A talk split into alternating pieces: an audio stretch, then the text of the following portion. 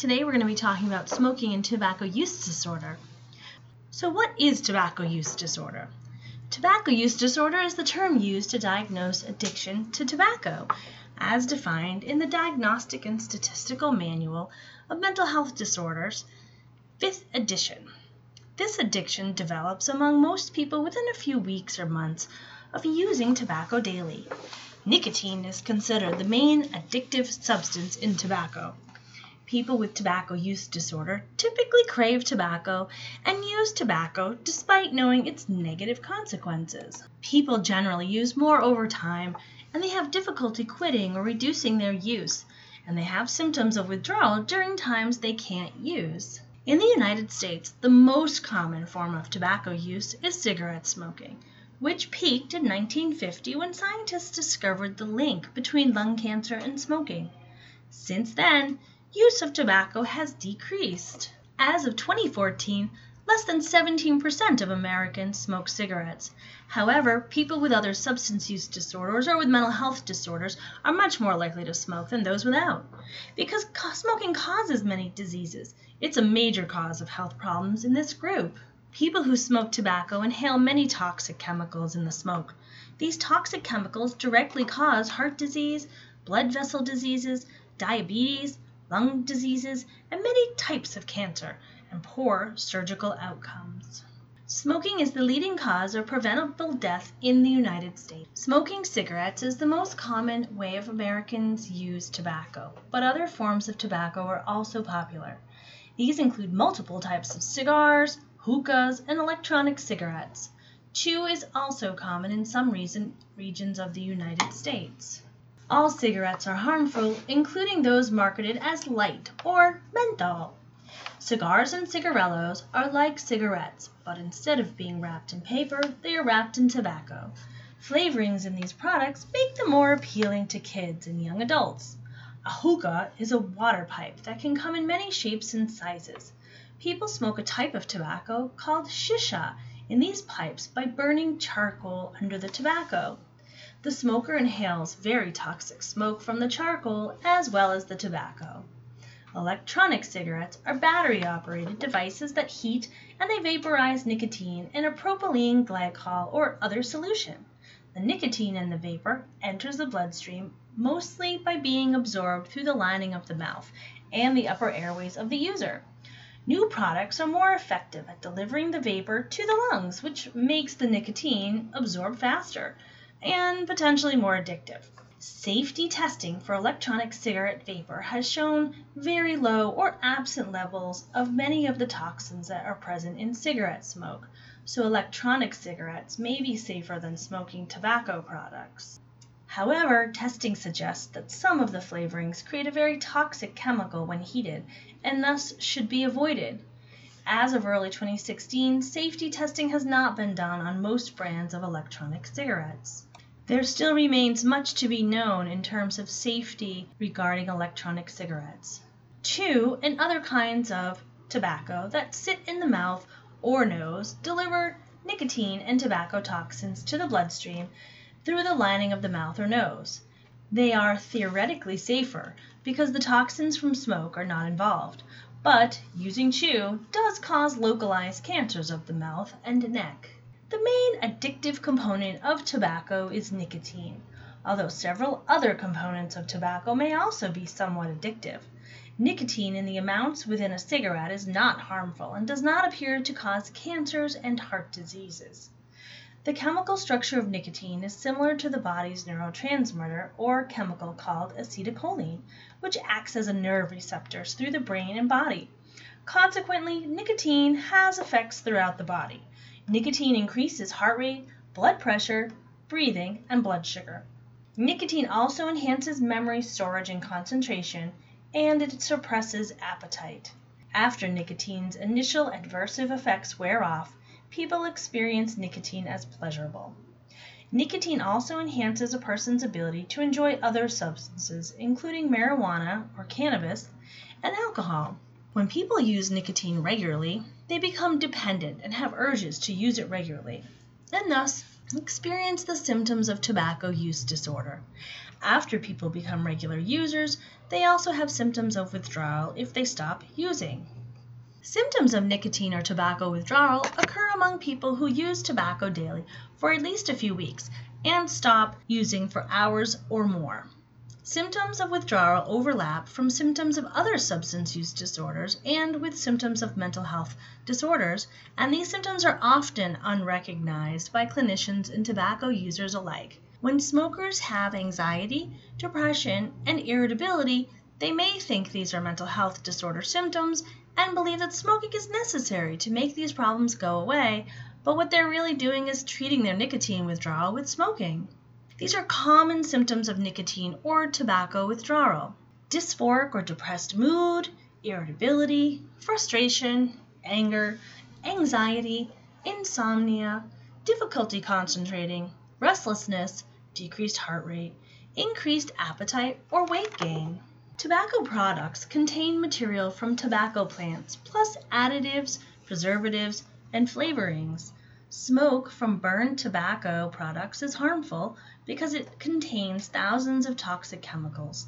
Carbon monoxide, which is also present in car exhaust, is one of the toxic chemicals from tobacco smoke. A handheld machine that measures carbon monoxide can show how much the toxin a person is exposed to by smoking. When people regularly expose themselves to toxic chemicals and smoke, these chemicals directly cause problems in blood cells and blood vessel linings leading to high blood pressure, heart disease and blood vessel or vascular disease, including stroke. Vascular disease from smoking can cause sexual problems and impotence.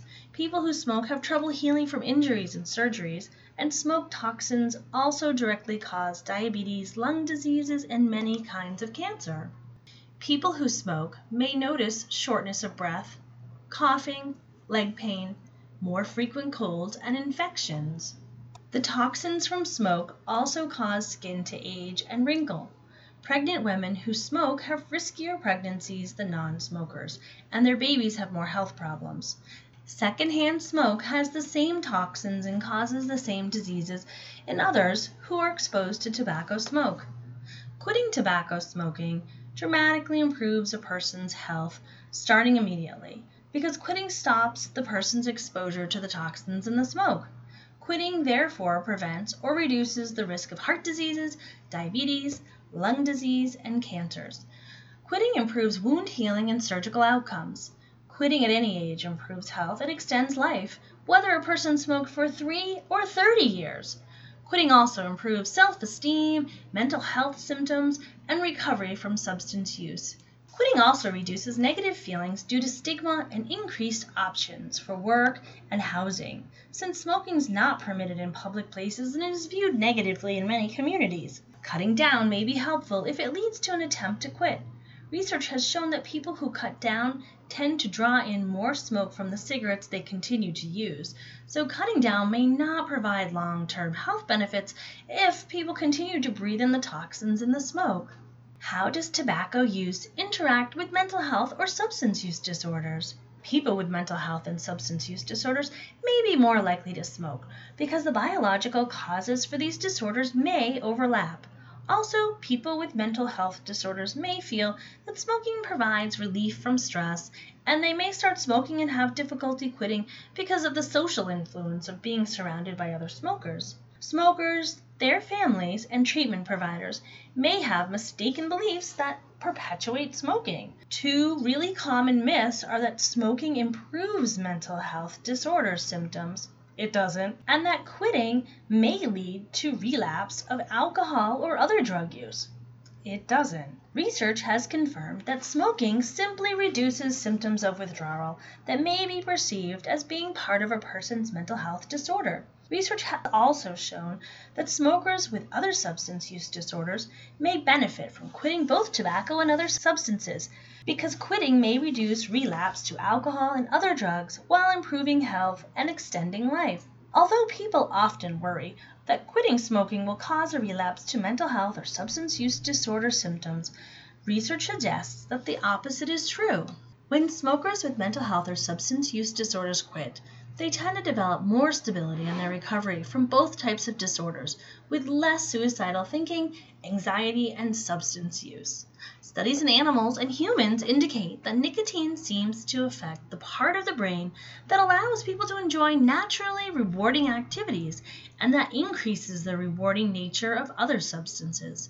This reward enhancing effect may help people with mental health disorders to enjoy things in their lives. This effect may also reinforce the effects of substances in people who have substance use disorders. Additionally, because nicotine is slightly calming and relaxing, people who have difficulty managing stress may find it hard to quit. When helping people with co occurring disorders who are trying to quit using nicotine, clinicians should encourage their clients to increase naturally rewarding activities and bring mindful attention to the natural, pleasurable sensations that these activities bring about without nicotine. The American Medical Association recommends that providers ask all people seeking healthcare whether they smoke, advise quitting, offer cessation treatment, and follow up with treatment. Co occurring disorders treatment programs should screen all patients for tobacco use. The 5 A's is a standard brief intervention strategy that clinicians can use to identify smokers and engage them in treatment. Number 1, ask all patients if they smoke at each encounter. Number 2, advise them to quit in a real personalized manner. Number 3, assess patients' willingness to try to quit attempt. Number four, assist with quitting by providing treatment or referring to treatment. And number five, arrange a follow up to monitor treatment. Effective tobacco use cessation treatment includes both behavioral interventions to teach quitting skills and medication treatment to reduce withdrawal and craving. Cessation treatment for people with mental health and substance use disorders is most effective if it's provided in conjunction with effective treatment of the other disorders. Both counseling and medication are important tools to help smokers increase their motivation, improve their skills, and avoid withdrawal symptoms for a successful quit attempt. Individual or group counseling increases people's ability to quit by helping them maintain motivation, identify triggers that put them at risk. For smoking, develop strategies for avoiding triggers or coping with the craving that occurs with triggers or stress, and use medications effectively to reduce withdrawal and craving. A large amount of research shows that longer interventions, for example 8 to 12 sessions, are more effective than interventions of 1 to 3 sessions. Three first line medications are safe and effective for smoking cessation. Number one, five types of nicotine replacement therapies. Number two, bupropion, Wellbutrin and Zyban, which is a medication that is also used as an antidepressant. And three, varenicline, a medication that acts partly like nicotine. These medications reduce withdrawal and cravings symptoms that occur when people are avoiding smoking. Combining medications, so for example, two types of nicotine replacement therapy or one nicotine replacement therapy with Wellbutrin, and adding behavioral treatment to medication treatments further increases the odds of quitting when compared to taking one medication alone. Involving people in cessation treatment when they try to quit can dramatically improve cessation outcomes. Medications for tobacco use disorder include nicotine replacement therapies, bupropion, and varenicline. Nicotine replacement therapies, which include gum, patches, and lozenges are safe, and they do not interact with psychotropic medications. Also, some forms are available over the counter without prescription. Bupropion, commonly used in combination with nicotine replacement therapy, has also been shown to be safe and well tolerated by people with schizophrenia and major depressive disorder. Clinicians must use this medication with care in smokers with a history of mania. Bupropion is not recommended for patients with substantial anxiety, seizure disorders, or eating disorders. It is contraindicated for treatment of people who have untreated bipolar disorder. Varenicline is highly effective for smoking cessation and is generally safe in people with mental health and substance use disorders. Large population studies suggest the risks associated with this medication are not different from those with bupropion and nicotine replacement therapy. Careful screening for use in appropriate patients and close monitoring is warranted. Behavioral treatments. Motivational interventions help people list the pros and cons of smoking. Common issues are tobacco's financial cost, health effects, and social impact. People have many reasons why they want to smoke or quit smoking, and listing them helps tip the balance to be more motivated to quit. When a smoker is interested in quitting, behavioral interventions can teach him or her skills for quitting. Such interventions can take place in an individual or group format with varying content and length of treatment. Cognitive behavioral group treatment, the most common method of intervention used in efficacy trials, has been shown to be effective in conjunction with cessation medications in people with severe mental disorders. An important skill people learn in cognitive behavioral therapy is learning to be aware of the triggers and situations associated with their smoking. Once people become aware, they can develop strategies to avoid the triggers and to cope with the cravings that occur with the triggers. Common strategies are deep breathing to refocus thoughts and reduce anxiety, distracting oneself by doing something else, talking with through the cravings while accepting that the cravings are not harmful and they will pass, and using nicotine replacement therapy as needed in preparation for triggers and high-risk situations. So some programs teach the 4 Ds. So number 1 is deep breathe. Breathe in and out. Number two, drink some sparkling water or just maybe another decaffeinated kind of drink. Number three, delay. The urge will go away if you give it five minutes. And number four, just do something to distract yourself so you're not just thinking about the cravings all the time. People will need to continue using and practicing coping strategies for months and sometimes years after quitting, as urges continue to come up and even after long term abstinence. Longer periods of behavioral treatment improve outcomes by helping people to stay motivated and continue to use successful strategies to inhibit the urge to smoke when it occurs. Contingency management is an intervention in which incentives are provided for previously agreed upon biologically verified abstinence, so using saliva, urine, or blood tests to confirm that the person did not use the problem substance. Sometimes contingency management is an effective intervention for smoking cessation in the general population as well as among pregnant women, people with substance use disorders, and adolescents. Preliminary research among smokers with mental health and substance use disorders suggests that contingency management is also effective at helping people with severe mental disorders to quit smoking. Contingency management is not offered in a typical treatment setting, although research is underway to assess its use in real world community mental health clinics. So, as the old saying goes, timing is everything. Timing of quit attempts and treatment is important. People should initiate a quit attempt when their mental disorder is stabilized.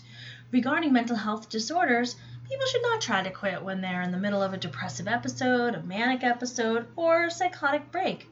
When the mental illness has stabilized, though quitting smoking is a way to extend and promote ongoing recovery. Regarding substance use disorders, people can initiate a quit attempt at the same time or shortly after quitting alcohol and other drugs. Because using substances and smoking are often paired activities, people can quit both at the same time and increase their ability to stay abstinent. Some programs have people gain abstinence from alcohol and other drugs first and then tackle quitting smoking a month or two later. It's not clear whether one approach is better than the other. Additionally, when people are getting treatment in inpatient settings, they often are required to be abstinent. It's important to provide ample amounts of nicotine replacement therapy during these periods and to encourage the people into quit attempts with motivational counseling. Mental health and addiction treatment providers are ideally positioned to provide smoking cessation treatment. While they have more frequent contact with their patients than primary care providers do, and they understand how to help people change behavior, People are most likely to quit when they received integrated treatment for all of their disorders and received the same message about tobacco from their providers. Smoke free environments not only reduce exposure to secondhand smoke but also lead to reductions in smoking. Mental health and addiction treatment settings have lagged behind physical health treatment settings in becoming smoke free and may have directly or inadvertently promoted tobacco smoking by providing access to tobacco and smoking environments where many people with mental health and substance use disorders start smoking. Organizations can educate providers, improve attitudes about treating tobacco use disorder, increase clinician skills, and develop policies to support smoke free treatment settings and improve tobacco use disorder assessment and treatment in both substance use and mental health treatment settings. Organizations that become smoke free can also provide cessation treatment to their employees. Most people recognize the importance of social norms in affecting smoking behavior. Because both smoking and quitting are social phenomena, interventions to reduce smoking must address social influences. Clinicians can model smoking abstinence. Cessation treatment groups can provide social support, peer role modeling, and social skills training for refusing tobacco. Clinicians can help people who are quitting deal with the pressure from smokers in their neighborhoods and peer groups. These are key environmental interventions to reduce smoking in people with mental health and substance use disorders, and they are create inviting smoke free environments, educate patients and treatment providers to counter misinformation. Create policies and treatment settings that support assessment and treatment of people who smoke or use other tobacco products. Key strategies for successful treatment of tobacco use disorder in people with mental health and substance use disorders include the following providing behavioral treatments to teach quit skills and providing social support and social modeling for quitting. Providing medication treatments that address the biological vulnerability and higher levels of nicotine addiction among people who have mental health and other substance use disorders.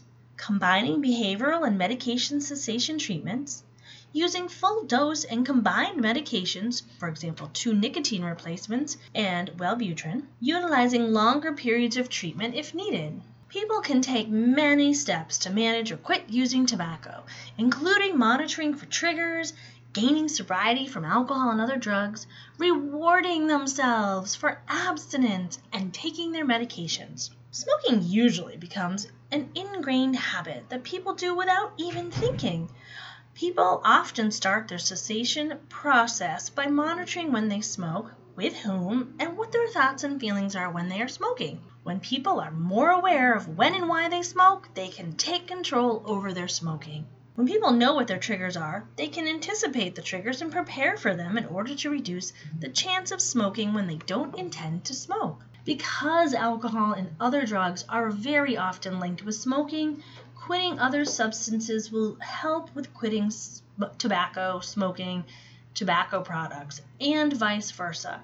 Research shows that people who are stopping alcohol and other drug use can use tobacco cessation treatment counseling and medication to quit tobacco with positive effects on recovery. People who are quitting may want to set up a reward system for themselves. People can set a money jar and fill it with dollars they save for not buying tobacco products. As we know, they can be expensive and add up. They can put a picture of something they plan to buy with the money on the outside of the jar and practice visualizing this reward visualizing other benefits or rewards they plan to achieve by quitting, such as clean smelling body, clothes, fresher teeth, breath, skin, fewer lung infections, or praise from family can all reinforce people's efforts. Medications, including nicotine replacement therapy, are such an important tool for quitting smoking that most people do want to use them. Helping clients identify a daily routine that can be linked with taking a medication can be helpful. In summary, smoking or tobacco use disorder is common in people with mental health and substance use disorders. The toxins in smoke may cause many lethal diseases. Quitting at any age immediately improves health. When people cut down or quit, they experience nicotine withdrawal, which includes craving, irritability, anxiety, and other mental health or addiction symptoms. These withdrawal symptoms are reduced with smoking cessation medications. People can learn coping skills to manage the withdrawal through counseling. People can quit smoking during mental health and addiction treatment once they're no longer acutely ill. Quitting smoking improves mental health and addiction recovery over time.